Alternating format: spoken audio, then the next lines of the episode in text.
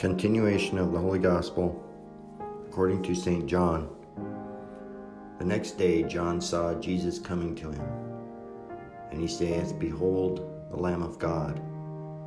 Behold him who taketh away the sin of the world. This is he of whom I said, After me there cometh a man who is preferred before me, because he was before me. And I knew him not, but that he may be made manifest in Israel. Therefore am I come baptizing with water. And John gave testimony, saying, I saw the Spirit coming down as a dove from heaven, and he remained upon him.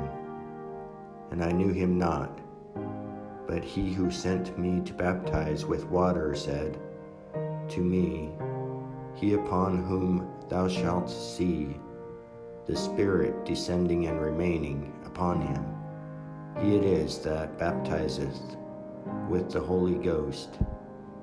And I saw, and I gave testimony, that this is the Son of God.